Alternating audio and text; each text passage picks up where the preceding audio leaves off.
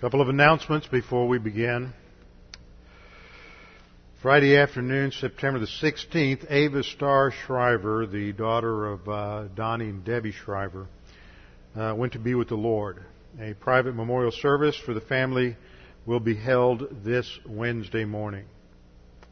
West Houston Bible Church is furnishing meals for the Shriver family, so if anyone wishes to help out with this, uh, please see Ann Wright after class uh, tonight. And in case anybody doesn't know who you are, kind of raise your hand there in the middle.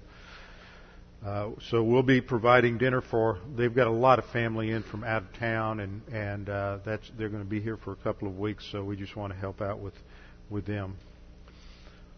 There'll be a prep school meeting for teachers, everybody involved there, this coming Saturday, September 24th at 10 a.m.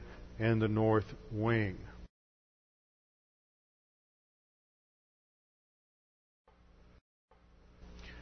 Now, this last weekend, or actually this weekend, we got a chance to go up to Washington D.C. In fact, we just got back. We wheels down at 2:30 this afternoon, on coming back from D.C., where we uh, went up to see the installation, commissioning of Dan Inghram as pastor of the National Capital Bible Church. I thought you all would want to have a report on that. There were several from Houston that went up for that, which was good to support him at this time.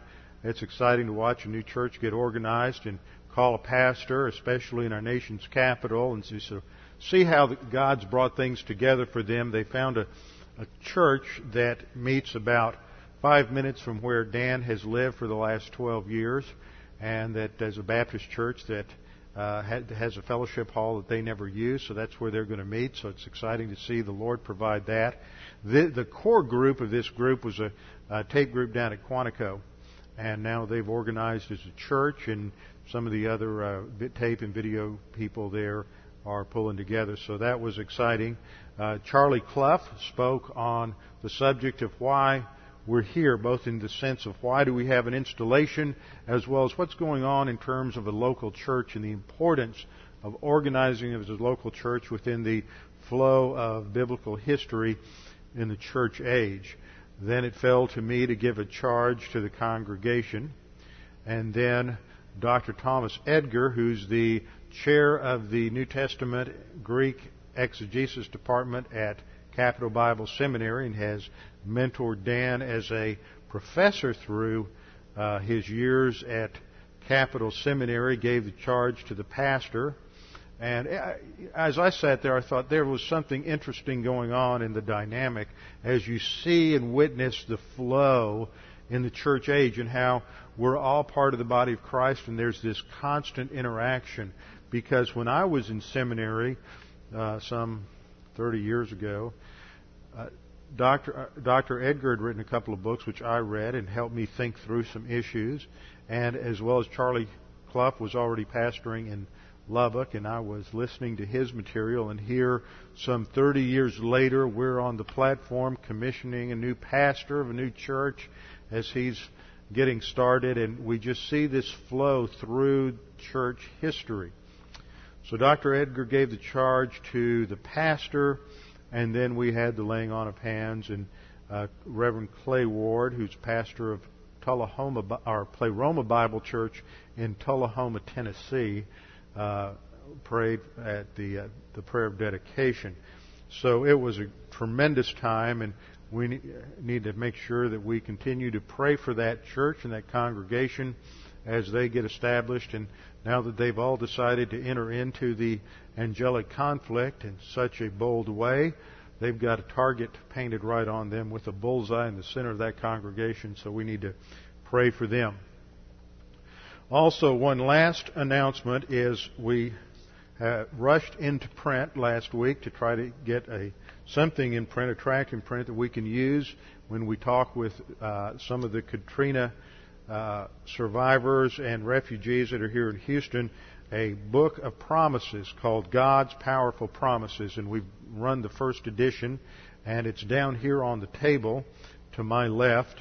And this is the first edition, and we've already seen some things, know some things we want to add and develop and add to this as time goes by. So, but this is the first publication that uh, uh, Dean Bible Ministries has produced, so we'll just develop from there. The following Bible lesson and other Bible information can be found on the official Dean Bible Ministries website. That's found at www.deanbible.org. That's www.deanbible.org. Or write to Dean Bible Ministries Incorporated. That's at address 5868 Westheimer, W E S T H E I M E R, number 461, Houston, Texas 77057. Dr. Dean is the pastor of West Houston Bible Church. And now, here's Dr. Dean with the Bible lesson. Well, now we need to study the Word and be refreshed by the Word, so let's uh, take a few moments of silent prayer to make sure that we're in fellowship, ready to focus on the study of God's Word under the teaching ministry of God the Holy Spirit. Opportunity for you to use 1 John 1 9 if necessary, and then I will open in prayer. Let's pray.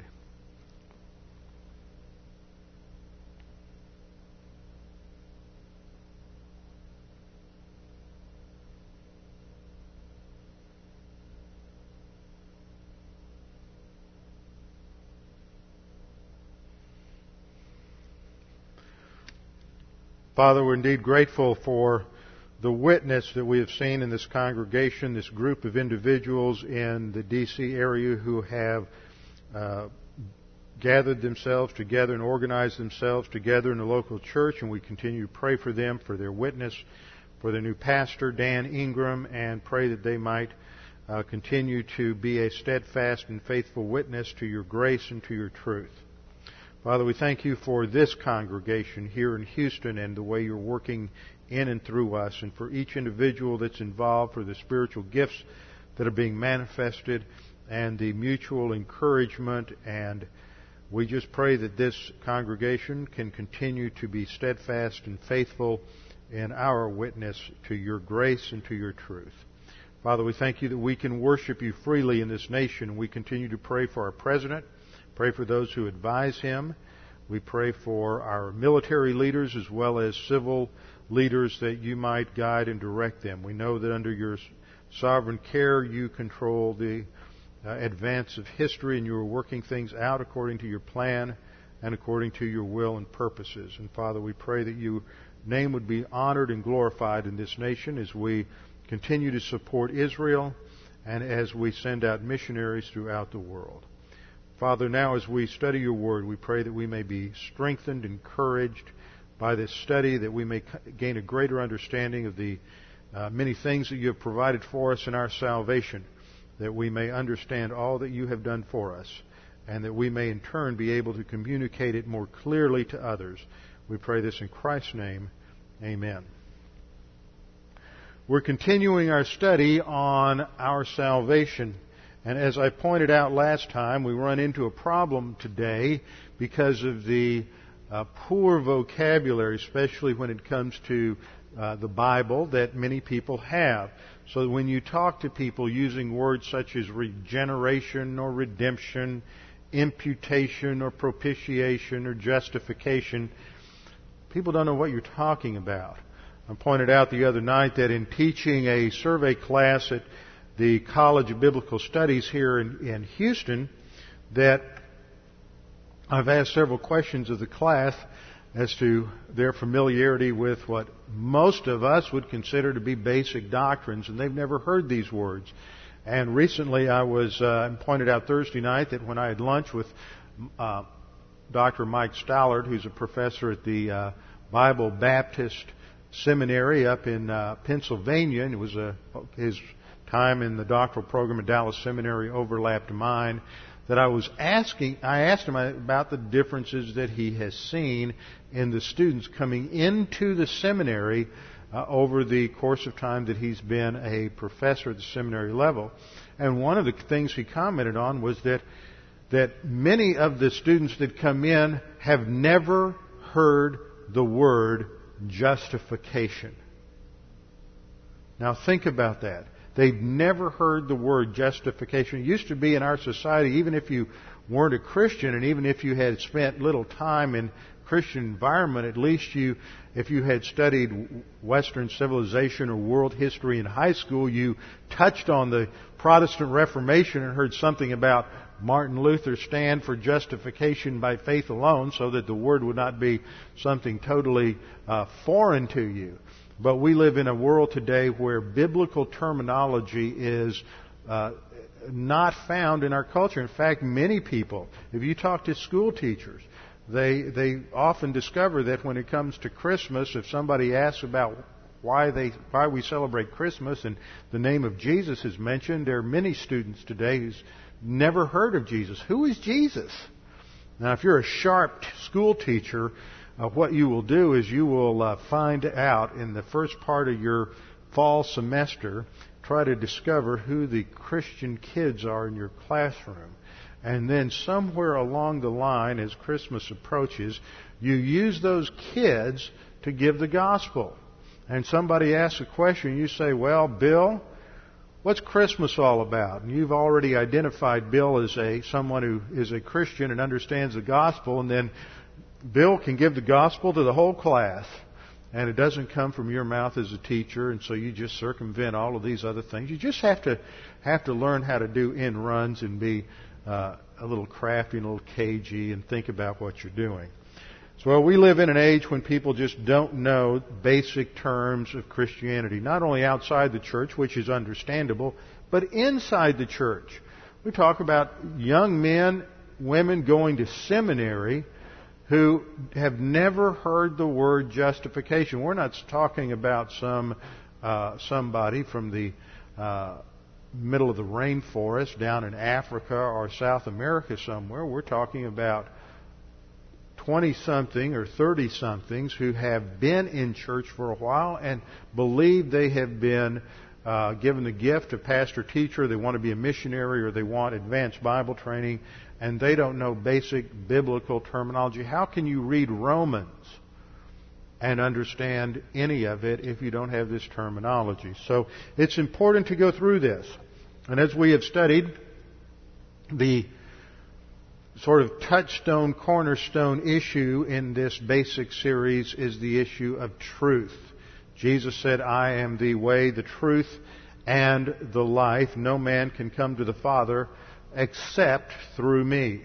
And I focused on the fact that Jesus makes this claim of exclusivity, which sounds awfully arrogant to the unbeliever, to many people in our culture, even to many uh, many people who claim to be Christians. They just think that this somehow is just uh, awful. This is this is arrogant. That that you think that you have the truth. And, and the way the world keeps shaping this and, is to make it sound like, how can you be so arrogant and say you know the truth? How can you claim to know the truth? And it sort of puts you on the defensive.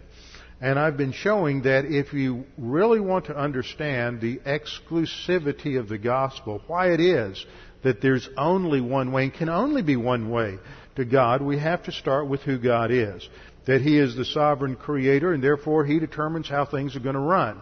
He's the manufacturer, as it were. He's the one who made the world, the universe the way it is, and made man the way he is.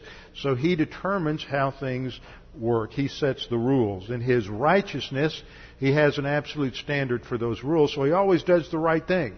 God is perfect in his character, so whatever he does is right. In His justice, He equally applies that perfect standard to every one of us. Nobody gets a gets a gets ahead. Nobody gets a a, a little uh, favoritism. Everybody has the same standard applied to them. In His immutability, He is consistent, so that He consistently and faithfully applies that standard to everyone throughout the ages.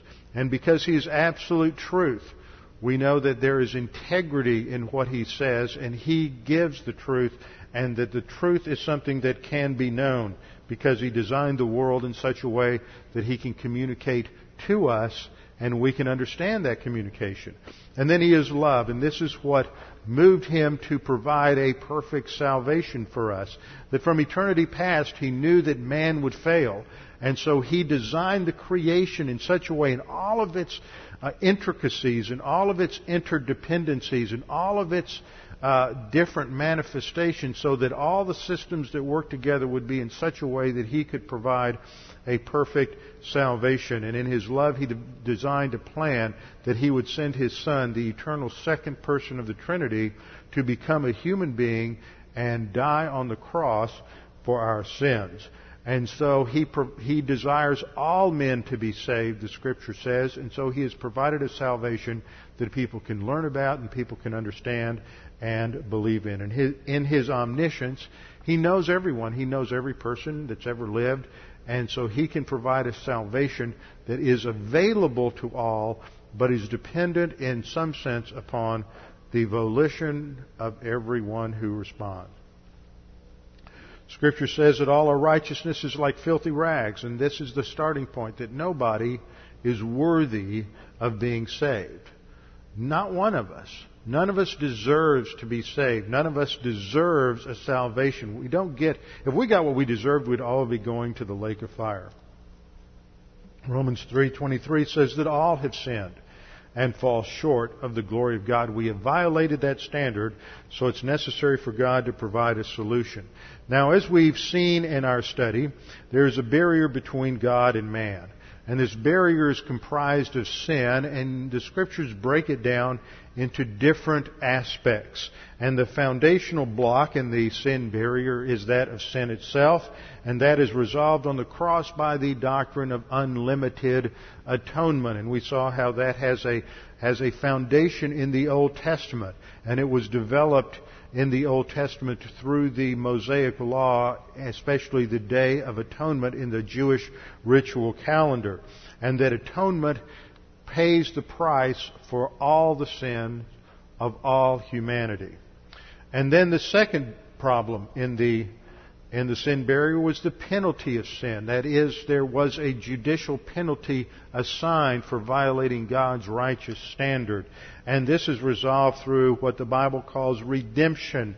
1 Peter 1:18 because we know that you were not because you know that you were not redeemed with perishable things like silver or gold from your futile way of life inherited from your forefathers, but with precious blood, as of a lamb unblemished and spotless, the blood of Christ. And so this is a, a verse that focuses on his death on the cross as our substitute. He paid the price in full. So the penalty of sin was resolved by his redemption. He paid the penalty as a substitute for us.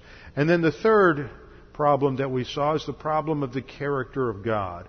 That the issue really isn't, as some people say, a problem with God's love. How can a loving God send his creatures to the lake of fire? How can a loving God be so cruel? The real issue is how can a righteous God let sinners into heaven?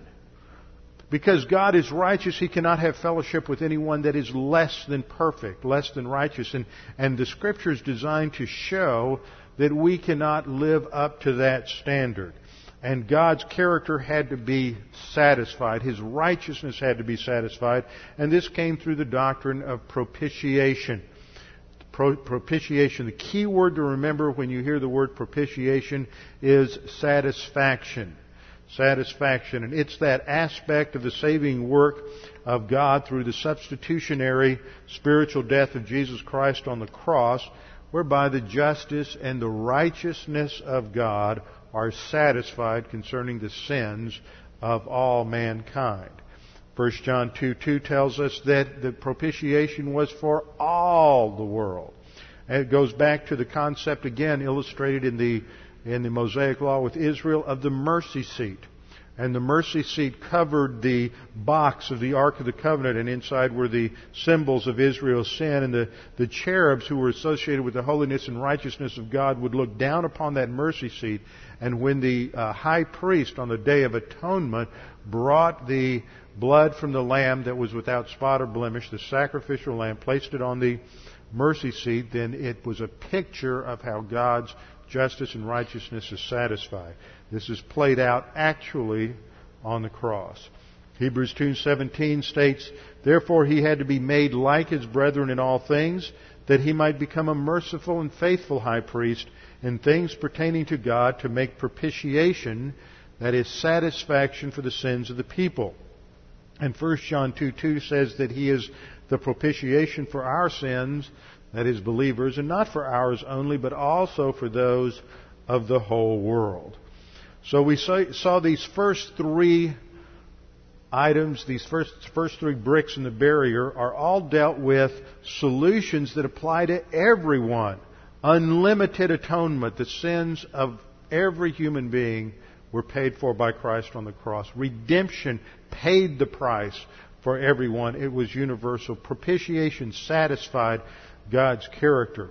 But this is not enough to get us saved because there are other issues. These relate to the foundational issues. But we have three other problems. And those problems are more subjective in nature. One is spiritual death. We're all born spiritually dead. There is something about us that was lost in the fall. When Adam sinned, he died spiritually. He lost the capacity to have a relationship with God, to understand divine things, and to be able to have ongoing fellowship with God. And that capacity that allowed his soul to understand the things of God and to be able to relate to God is called the human spirit. And when he lost that, it was spiritual death, and it, the recovery of that is being made spiritually alive. At the same time, we're minus R. We lack righteousness. And so that problem has to be solved. And then we are in Adam. So that an individual, even though his sins are paid for, he still has to have a solution to spiritual death. He has to have a solution to the fact that he lacks righteousness and he has to have a solution to the fact that he is uh, in Adam. Now, the solution to these three things can only come as a result of the application of the first three. So the first three lay the foundation for salvation, but it's up to the individual to put his faith in Jesus Christ before these other solutions are applied. And that's what we'll look at this evening. Spiritual death is resolved by what is called regeneration. Regeneration means to also to be born again. Regeneration focuses on the fact that we are spiritually dead. Ephesians 2:1 says, "And you who were dead in trespasses and sins." This references the fact that we are all born spiritually dead. As you notice in the slide, I've drawn a line through the italicized phrase, He made alive. The editors of the Bible, uh, the translators of Ephesians 2 brought that phrase up from verse 4 because the, the main idea has to do with being made alive down in verse 4. But it's such a long sentence in the Greek that you lose the thrust of where it's going, so they stuck it up there in the first verse so in English it would make a little more sense. But the main idea that we're focusing on here is this verse emphasizes that we're all born spiritually dead. We're physically alive, but we're separated from God. Romans 5:12 tells us, "Therefore just as through one man sin entered into the world, and death through sin, and so death spread to all men because all sinned." So that we are all under that condemnation of spiritual death because of Adam's original sin. Romans 5:14 goes on to say, "Nevertheless death reigned from Adam until Moses, even over those who had not sinned in the likeness of the offense of Adam, who is a type of him who was to come." And then in verse 20 that as sin reigned in death, as sin reigned in death, even so grace might reign through righteousness to eternal life through Jesus Christ our Lord. Death reigns throughout human history because of Adam's original sin. So we're born spiritually dead, we're born physically alive. So what has to happen so we can have a relationship with God? Well, theologically, this term is, is called regeneration, and it has to do with the, with the recovery of something known as the human spirit. 1 Corinthians 2.14 tells us that the natural man does not receive the things of the Spirit of God And the word natural refers to a soulish man. That is, a recognition that man is comprised of three components body, soul, and spirit. We'll look at a chart illustrating that in just a minute. The natural man doesn't understand the things of the Spirit of God, for they are foolishness to him, nor can he know them because they are spiritually discerned. And as we look at this verse, there's an important connection between these two words, soulish or psychikos, and spiritual, which is pneumaticos. So it indicates that there is a component missing. You're born, you have a soul, which is comprised of self-consciousness. You know who you are. You look in the mirror. You wake up in the morning, and on a good day, you recognize yourself. But even on a good day, your dog doesn't recognize himself. He doesn't have self-consciousness. That cat looks in the mirror and thinks it sees another cat. You know, you may think your cat's pretty bright, but it's not that bright. You have self-consciousness. You know who you are. You have a personal identity. You're created in the image and likeness of God. You have a mentality. You're able to think, hopefully, and reason. And then you have a conscience. You have norms and standards. You know the difference between right and wrong.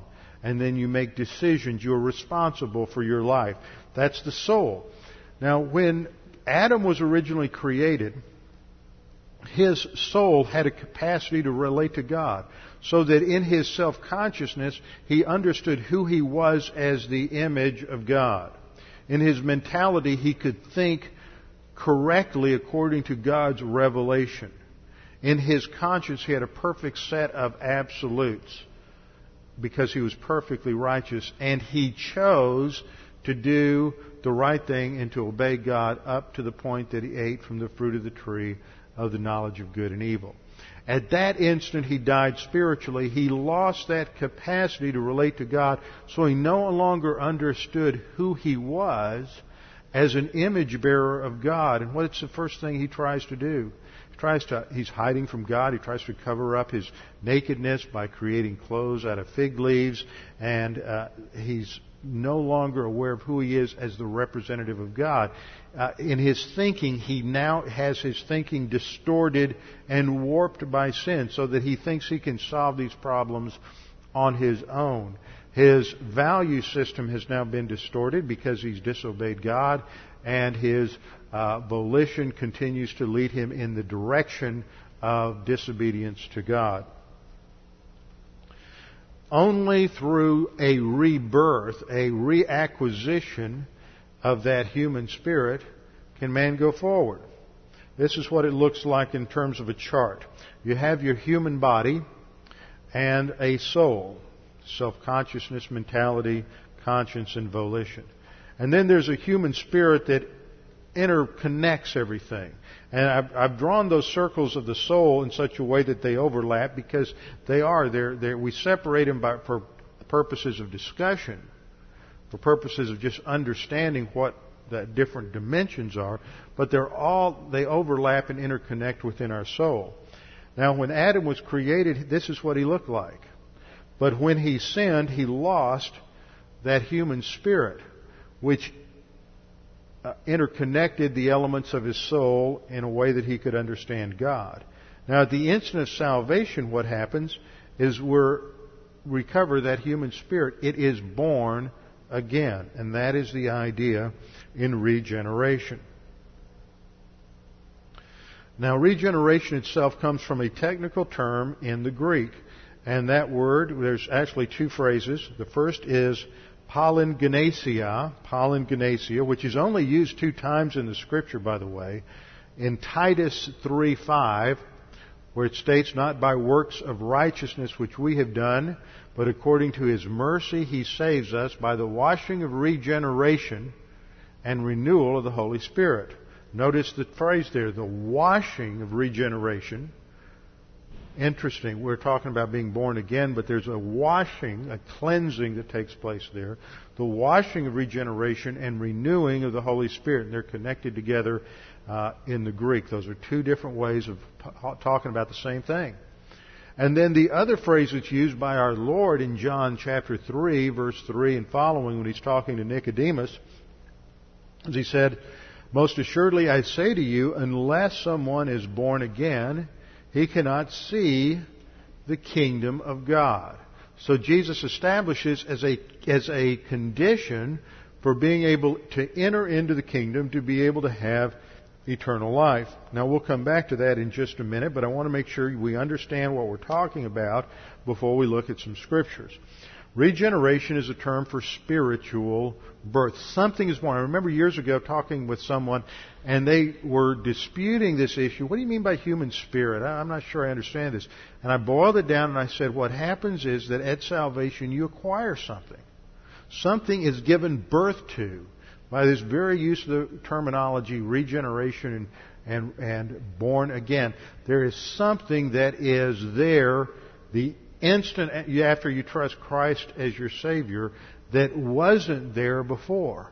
That something is born. There's something that Adam lost when he disobeyed God that, that caused his, a breach in his ability to understand God and obey God that he reacquires at faith. And the term that we use for that is human spirit. Now, just a little aside to many of you, you have to be careful with this word spirit and don't think that every time you see the word spirit somewhere, it either refers to A, the Holy Spirit, or B, the human spirit. Because the, both of those words are the word uh, spirit is used a number of different ways in Scripture. Sometimes the word spirit refers to the whole immaterial part of man, talks about the spirit of Pharaoh. Well, that doesn't mean that Pharaoh was a believer, just is talking about his thinking. Sometimes the word soul is even used to stand for the Spirit. So you have to look at each passage on its, on its own. But what we mean by, by spiritual birth or being born again is that the moment a person expresses faith alone in Christ alone, and when you believe the gospel, God in His omniscience knows when that happens. You don't have to pray a prayer. You don't have to walk an aisle. You don't have to raise your hand. You don't have to say anything. The instant you trust that, that you recognize the truth of the gospel and you're thinking, I'm trusting Christ, at that instant, you are regenerate. You are saved at that instant. And God the Holy Spirit creates a human spirit, and God the Father simultaneously imputes eternal life and we'll, say from our study this, he imputes righteousness and eternal life to the human spirit, and the believer passes from spiritual death to spiritual life. That's regeneration. So regeneration is resolved by, I mean, this promised spiritual death is resolved by regeneration. Now the key passage to understand this is in uh, John chapter 3 It's in John chapter 3, and I want you to turn in your Bibles to John 3, and we'll just quickly go through this conversation that Jesus had with Nicodemus. Nicodemus was the ruler of the Jews. Nicodemus was probably the best Bible teacher in uh, Israel at the time. His name, or his proper name, was pro- probably not Nicodemus. Nicodemus means ruler of the Jews. And so he was probably a top Pharisee and Bible teacher. And he's heard about the miracles that Jesus has performed and that people are saying that he's the Messiah. And some of the miracles that he's performing fit the prophecies in Isaiah and other passages in the Old Testament that would indicate that someone was the Messiah. So he comes to Jesus at night and I believe that the reason he came at night was because he's busy during the day. You know, for a long time I thought, well, he came at night because he didn't want anybody to see him. But Nicodemus, as a ruler of the Jews, has tremendous responsibilities, and he probably came at night because that was when he could come. And he came to Jesus and he said to him, Rabbi, we know that you are a teacher come from God. Notice he's, just, he's not sure what to ask. And he says, For no one can do these signs that you do unless God is with him. And he's just, he doesn't really know what to ask for. And, and folks, a lot of times when you're witnessing to somebody, you're talking to somebody about spiritual things, they don't know anything. They're just dumber than dirt when it comes to spiritual things, and they're going to say some things that you, you know that are just screwy. Keep the focus on on where you're headed, and don't worry about what they're talking about. And that's how Nicodemus is. He's just he's just trying to get somewhere, and he doesn't know where he's going.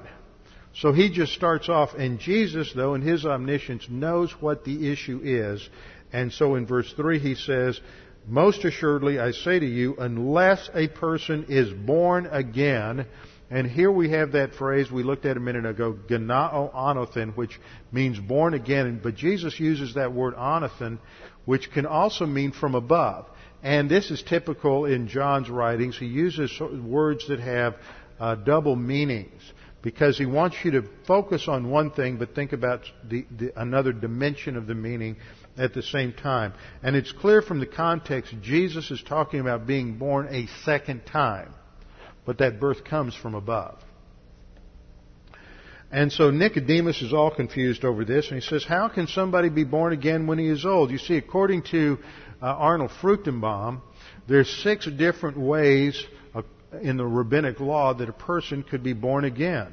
When a Gentile converted to Judaism, they were said to be born again.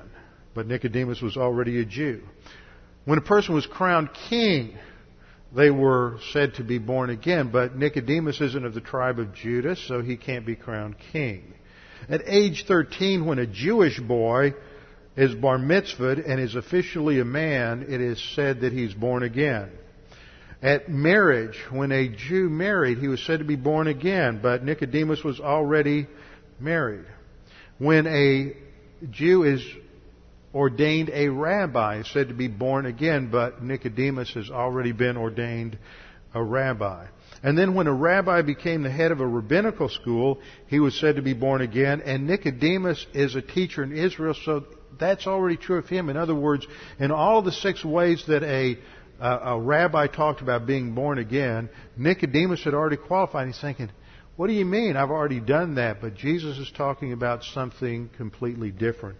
So he's, he's stymied. And so he says, well, how can a man be born when he is old? Can he enter into his mother's womb a second time? And so Jesus says, no, surely I say to you, unless one is born of water and the Spirit, he cannot enter the kingdom of God. Now, what does he mean when he says to be born of the water and of the Spirit?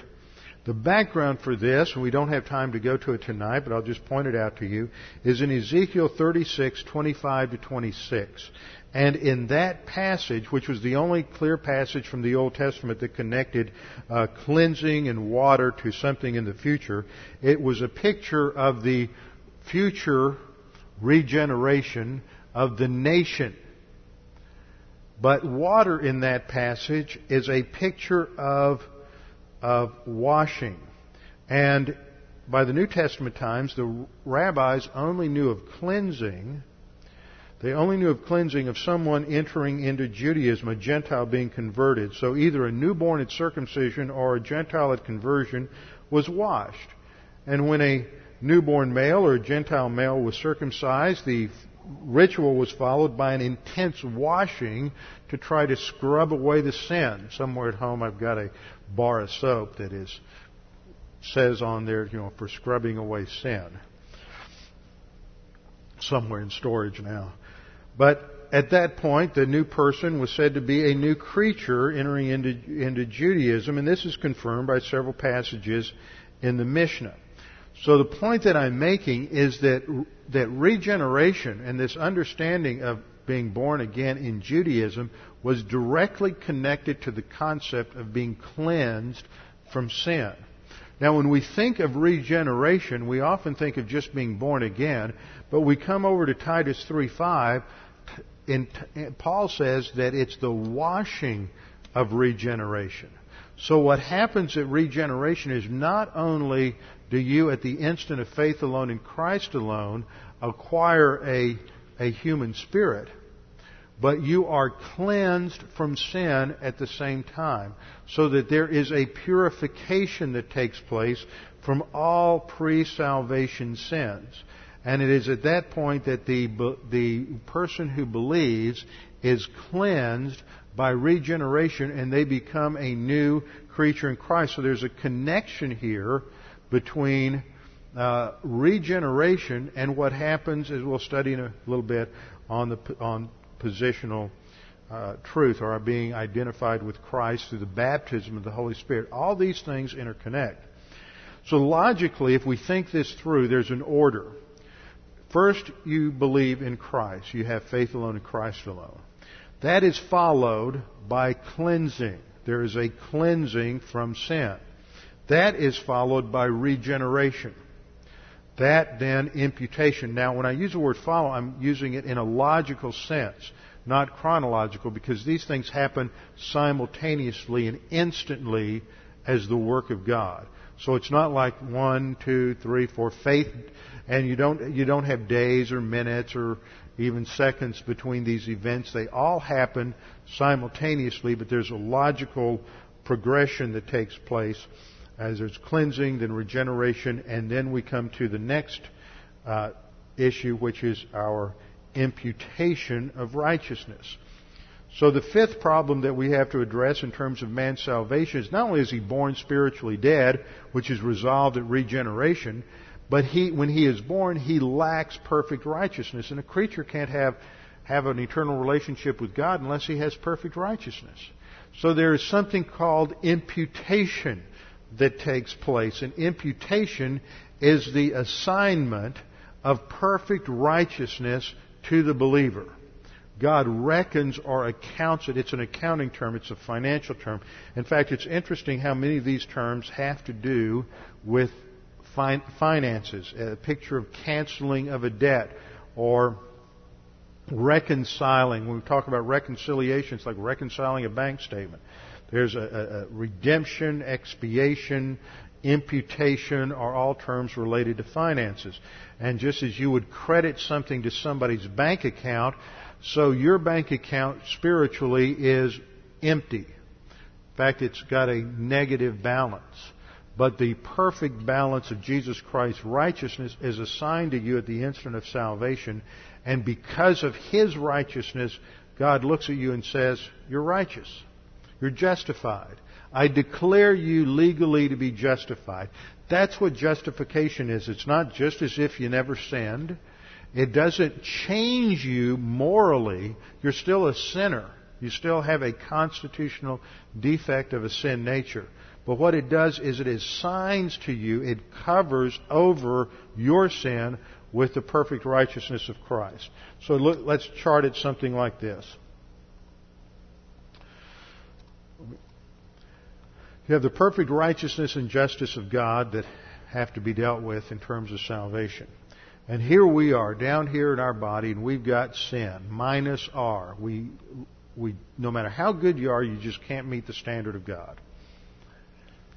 Isaiah 64 6 says, All our righteous deeds are like filthy rags. No matter how good they are, no matter how wonderful your righteous deeds are in God's eyes, your righteousness, your morality, all your goodness is garbage. Now, at the cross, our unrighteousness, our sins are assigned to Christ. They're imputed to Him. Now, Jesus Christ was perfect righteousness. He was without sin. Scripture says He made Him, He, God the Father, made Him, Jesus Christ, who knew no sin, to be sin on our behalf, so that we might become the righteousness of God in Him. What this means is our sin is assigned judicially to Jesus Christ. That's what took place between 12 noon and 3 p.m. on the day he hung on the cross, when there's darkness covering uh, Golgotha. And so our sin's assigned to him. And he receives the legal imputation of that sin, and he pays the penalty for it on the cross. Now, when we come along and trust Christ as our Savior, then at the instant that we do that, along with being cleansed and regenerate, God the Father imputes to us the perfect righteousness of Christ. It's not our righteousness, it's His righteousness. And so now we are clothed, as it were, with His righteousness. So underneath that robe, there's our own unrighteousness. But what God is looking at is not our sin, not our corruption, but the perfect righteousness of Christ. So it's never dependent on what we do or who we are. And at that instant, His righteousness and justice declares us to be righteous. He looks at you and he says, You're righteous, or you're justified. This is what the doctrine of justification means. We are justified by faith alone and not by works. As a result of that, God's justice is able to bless us because it's blessing not anything that we ever do, but it's blessing the perfect righteousness of Christ which we possess.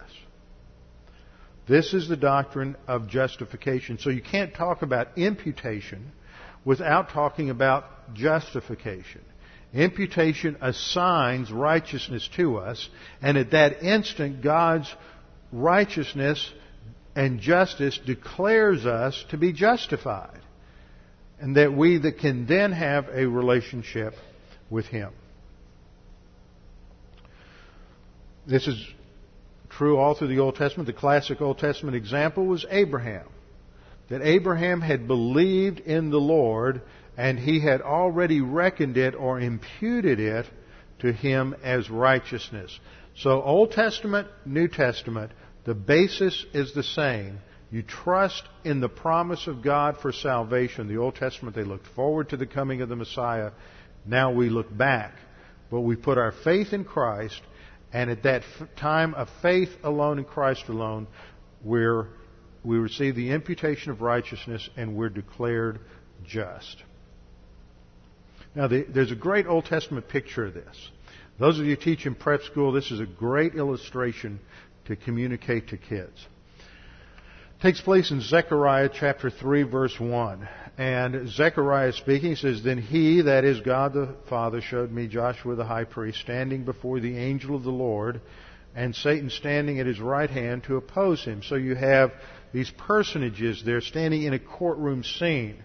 And you have Joshua the high priest of Israel standing there, and he is being uh, defended by the angel of the Lord, who is the pre incarnate Lord Jesus Christ. And standing at his right hand, accusing J- Joshua, saying, You're not worthy to be the high priest. Who do you think you are? God, this guy's a lousy sinner. How can he represent the nation, Israel? And so he, Satan is accusing Joshua, and that's what Satan means. It's a legal term, it means an accuser. And so he is accusing Joshua. And then in verse 2 we read, And the Lord said to Satan, The Lord rebuke you. So it is the Lord, that is God the Son, says to Satan, the Lord, God the Father, rebuke you, Satan. The Lord who has chosen Jer- Jerusalem rebuke you. Is this not a brand plucked from the fire? And that's all of us. We are brands plucked from the fire. Our destiny was a lake of fire, but grace saves us. And then in Zechariah 3 3, now Joshua was clothed with filthy garments and was standing before the angel. And in verse 4, then he answered and spoke to those who stood before him, saying, This is God the Father, the supreme court of heaven, saying, Take away the filthy garments from him. And to him he said, See, I have removed your iniquity from you, and I will clothe you with rich robes. And I said, Let them put a clean turban on his head.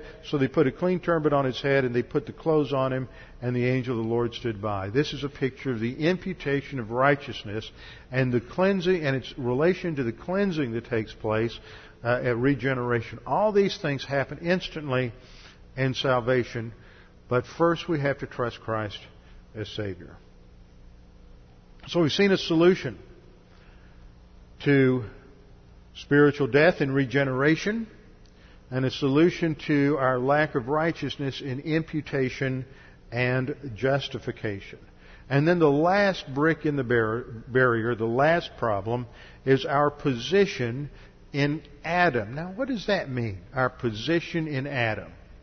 See, the problem is, as is clearly stated in the first part of 1 Corinthians 15:22, for as in Adam all die.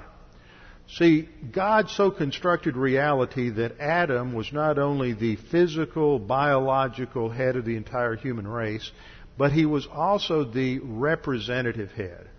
God structured things in such a way that Adam's decisions would affect all of his progeny. And he stood as both the physical biological head and as the representative so that his decisions stood for the decisions of the entire human race. Now, a lot of folks come along and they say, well, how can, how just is this that one man 6,000 years ago makes a really bad decision and I'm born spiritually dead? Now that doesn't seem very fair, does it? Well, we have to understand why God structures things the way He does. Because He structures the human race with this uh, integral unity, one man can stand for the whole of humanity and cause the fall of all humanity. But on the positive side, one man can stand for the whole of humanity and save all of humanity.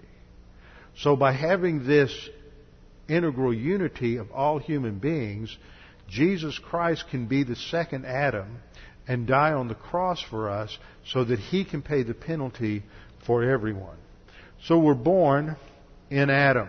We're identified with him in his sin. We're receive at the instant of our birth the imputation of Adam's original sin so that we are condemned not for our personal sins. You didn't know that, did you? You're not condemned for your personal sins according to Romans 5. You're condemned for Adam's sin. See, you sin personal sins not be, be, uh, because of uh, uh, because you have negative volition. You commit personal sins because you're born a sinner. And there's an old saying we used to kind of twist people up with in seminary that do you sin because you're a sinner or are you a sinner because you sin? Let me say that again. Do you sin because you're a sinner or are you a sinner because you sin? See, you sin because you're a sinner. You're born that way. You're born fallen. You're born with a sin nature. You're born with a constitutional defect. You're born evil. You don't like that. Most people don't want to hear that. But we're all born evil. The heart is deceitful and wicked above all things, Jeremiah says. Who can know it? We're born evil. We're born fallen. We're born, as it were, shaking our fists at God, saying, I'm going to make it work. Nobody else managed yet, but I'm going to do it. And that is the cast and the orientation of our life. That's what uh, theologians refer to as total depravity. We're not all as bad as we could be, but every aspect of our nature, the totality of our being, has been affected by sin. So our position is in Adam. But at salvation, we're going to be identified with Christ rather than Adam. So Paul says in 1 Corinthians 15:22, "For as in Adam all die, even so in Christ all shall be made alive." Now, how are we identified with Christ? The best passage on this is in Romans 6 verses 2 and 3. There Paul raises the question rhetorically, well, if grace, if we got grace because we sinned, well, let's go sin some more so we can get some more grace. You've probably thought that along the way. And Paul says, no, you can't go that way. That's an illegitimate conclusion. How shall we who died to sin still live in it? In other words, we die to sin. We're not still in our sins, living in sin. Uh, we, we're dead positionally. Verse 3 Or do you not know that all of us who have been baptized into Christ Jesus have been baptized into his death? Now, a lot of folks think of baptism as, as getting wet, as getting immersed. The idea of baptism has to do with immersion in something. There's wet baptisms and there's dry baptisms, and not. Uh, but the key idea in a baptism is identification with something. It was a sort of an initiation rite in the ancient world. For example, you would have new recruits in the army go through boot camp, and they'd have an initiation rite when they graduated, and they would dip or immerse their spears into a bucket of pig's blood. And that was a sign that they were identifying themselves with violence and identifying their weapons with violence. And so the key idea is identification, so that when you had water baptism, when John the Baptist came along and he's out by the Jordan and he's taking Jews and he is immersing them in the Jordan, he's identifying them with his kingdom message that you had to be cleansed to get into the kingdom of heaven. See, we saw a similar idea in John 3, didn't we? That's what that pictured. Believer's baptism pictures the same, a similar kind of thing related to the cleansing that takes place in relationship to our position in Christ. So if we paraphrase this a little bit and say, Do you not know that all of us who have been identified into Christ have been identified into his death? We get the main idea.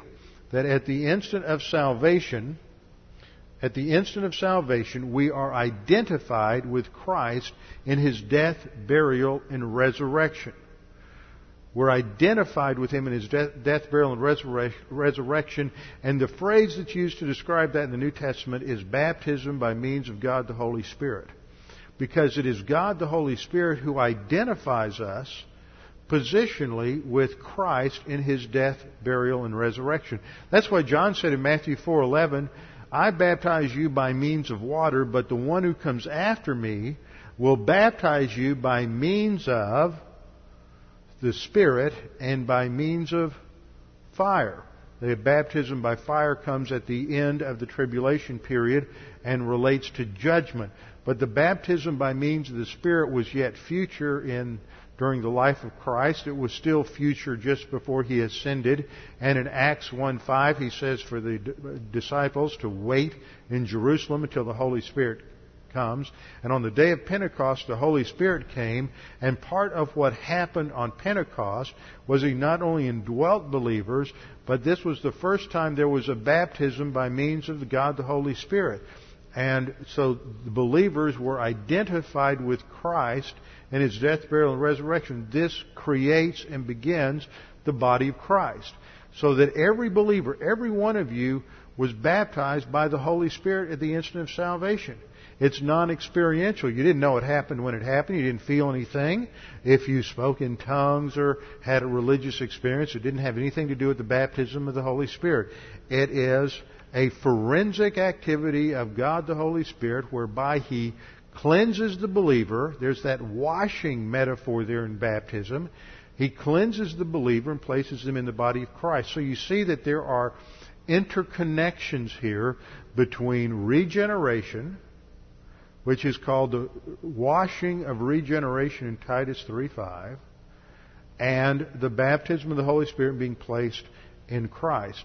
And in that we receive the imputation of Christ's righteousness, and there's the declaration that we are righteous. So what have I said here? As we go through the barrier, we realize that those first three elements, the fact of sin, the penalty of sin and the character of God are resolved by aspects of Christ's work that solve that problem for everybody. And that's the foundation of salvation. But you still have other things that aren't resolved. That's only resolved when you as an individual choose to trust Christ as your Savior. And so God provides the solution but it's up to us to acquire the solution. And it's up to us to make that decision to believe that Jesus Christ died on the cross as our substitute. And the instant we do that, then the rest of the problems are solved. We're regenerated. We receive the imputation of Christ's righteousness and we're declared justified and we're placed into Christ. And those things happen instantly and simultaneously when we trust in Jesus Christ as our Savior. And we don't do anything to earn it. And we don't do anything to deserve it. And we can't do anything afterwards to merit it. It is all based on God's love and His care for us. And this is why there can only be one way of salvation, is because of the dimensions of the problem and the magnificence of God's solution with our heads bowed and our eyes closed. Father, we do thank you for this opportunity to study your word, to come to a greater understanding of the dimensions of our salvation and how much you've done for us, and how uh, simple the gospel is in terms of believing in Christ, but how complex the work of Christ is in solving every dimension of the sin problem. Father, we pray that there's anyone here this evening that's unsure of their salvation or uncertain of their eternal destiny, that they would take this opportunity to make that sure and certain. You can do that by simply believing that Jesus Christ died on the cross for your sins. At that instant, God, in His omniscience, knows what you're trusting in, and at that instant, you are regenerate. At that instant, you receive the imputation of Christ's righteousness, and you're declared just. At that instant, you're placed into the body of Christ. You're identified with Christ in His death, burial, and resurrection, and you receive eternal life, which can never be taken from you. And Father, we pray that you would just challenge us with the things we studied, help us to have a greater appreciation of our salvation, and may it motivate us to pursue spiritual maturity. We pray this in Christ's name. Amen.